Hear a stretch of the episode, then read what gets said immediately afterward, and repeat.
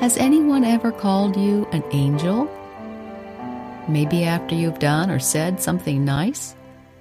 Of course, it's kind of them to say, and we may more than kind of like to hear it, for it encourages us.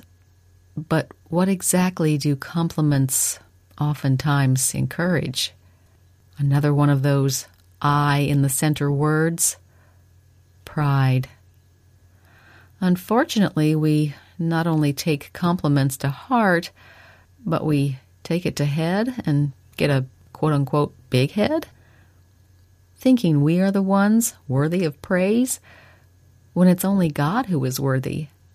And we're only able to do and say angelic things because of God's grace and mercy through Christ dwelling in our hearts and minds, giving us His divine love and motivation, superseding our heart and thoughts.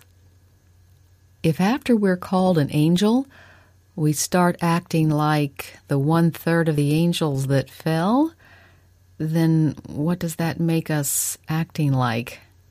Hmm, demons.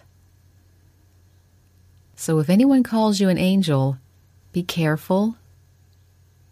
Deflect the praise, deflect the applause.